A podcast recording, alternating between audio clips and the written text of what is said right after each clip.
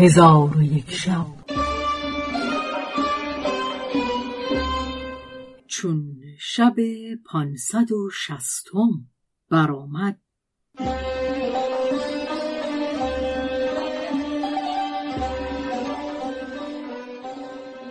گفت ای ملک جوان سندباد بحری گفت که من بار بر کشتی نهاده از مدینه به بصره با یاران سفر کردیم و پیوسته از مکانی به مکانی و از شهری به شهری می رفتیم و بیع و شراب و تفرج می کردیم و وقت ما خوش بود و سفر ما مبارک و سودهای بسیار به دست می آوردیم تا اینکه روزی از روزها ناخدای کشتی فریادی برآورد و دستار از سر بینداخت و تپانچه بر رخسار زد و ریش خود بکند و در میان کشتی از شدت ملالت و حزن بیفتاد بازرگانان بر او جمع آمده گفتند ای ناخدا چه روی داد که بدینسان شدی؟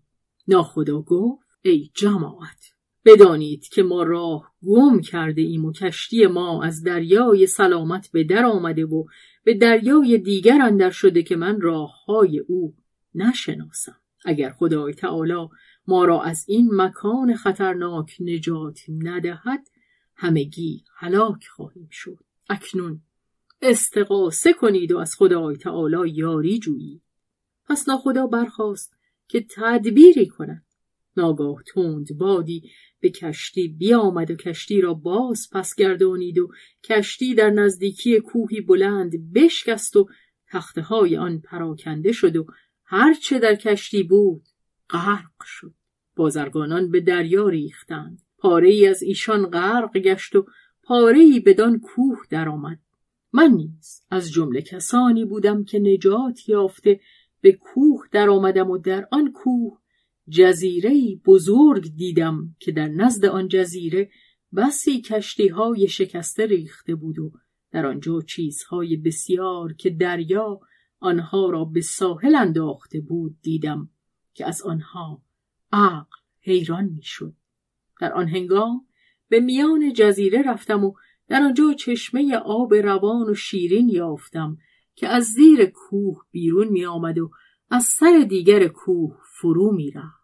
پس در آن حال ساکنان کشتی به جزیره در آمدند و در آنجا پراکنده شدند و از دیدن مال و متاع بسیار که در کنار دریا بود عقلشان برفت و مانند دیوانگان بودند و در میان آن چشمه گونه گونه گوهرها و یاقوتها و لولوهای بزرگ دیدم که مانند ریگ نهرها ریخته بود و تمامت زمین آن چشمه به سبب آن چیزهایی که در او بود چون ستارگان می درخشید و در آن جزیره چیزهای بسیار از عود چینی و عود قماری دیدم و در آنجا چشمه دیدم که از انبر می جوشید و مانند موم گداخته تا به ساحل دریا روان می شد و در آنجا جانوران از دریا به در آمده او را می بلعیدند و به دریا فرو می رفتند.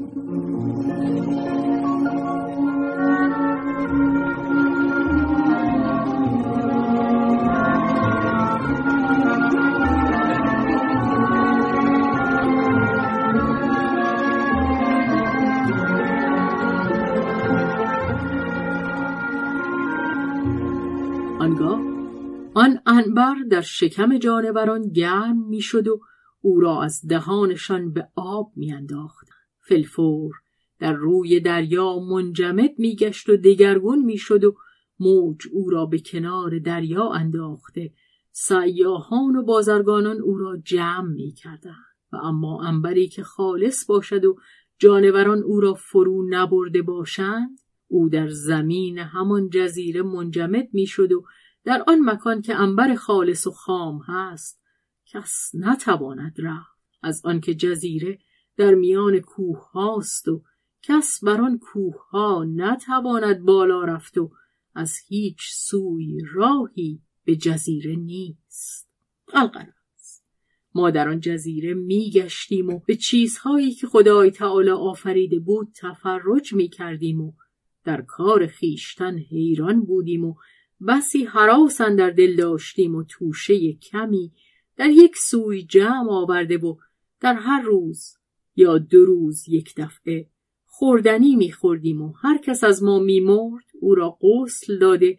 در آن حله ها که دریا آنها را به ساحل افکنده بود کفن می‌کردیم تا اینکه بسیاری از ما بمردند و جز معدودی باقی نماندند و به سبب دریا به ناخوشی شکم گرفتار شدیم چون مدتی قلیل بگذشت همه یاران من یکی یکی بمردند.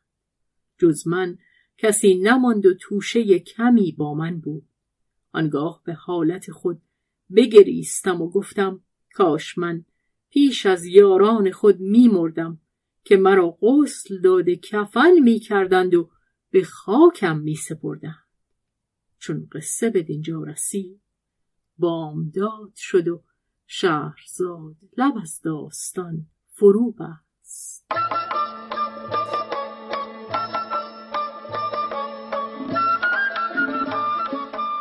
قصه گو شهرزاد فتوهی تنظیم مجتبا میرسمی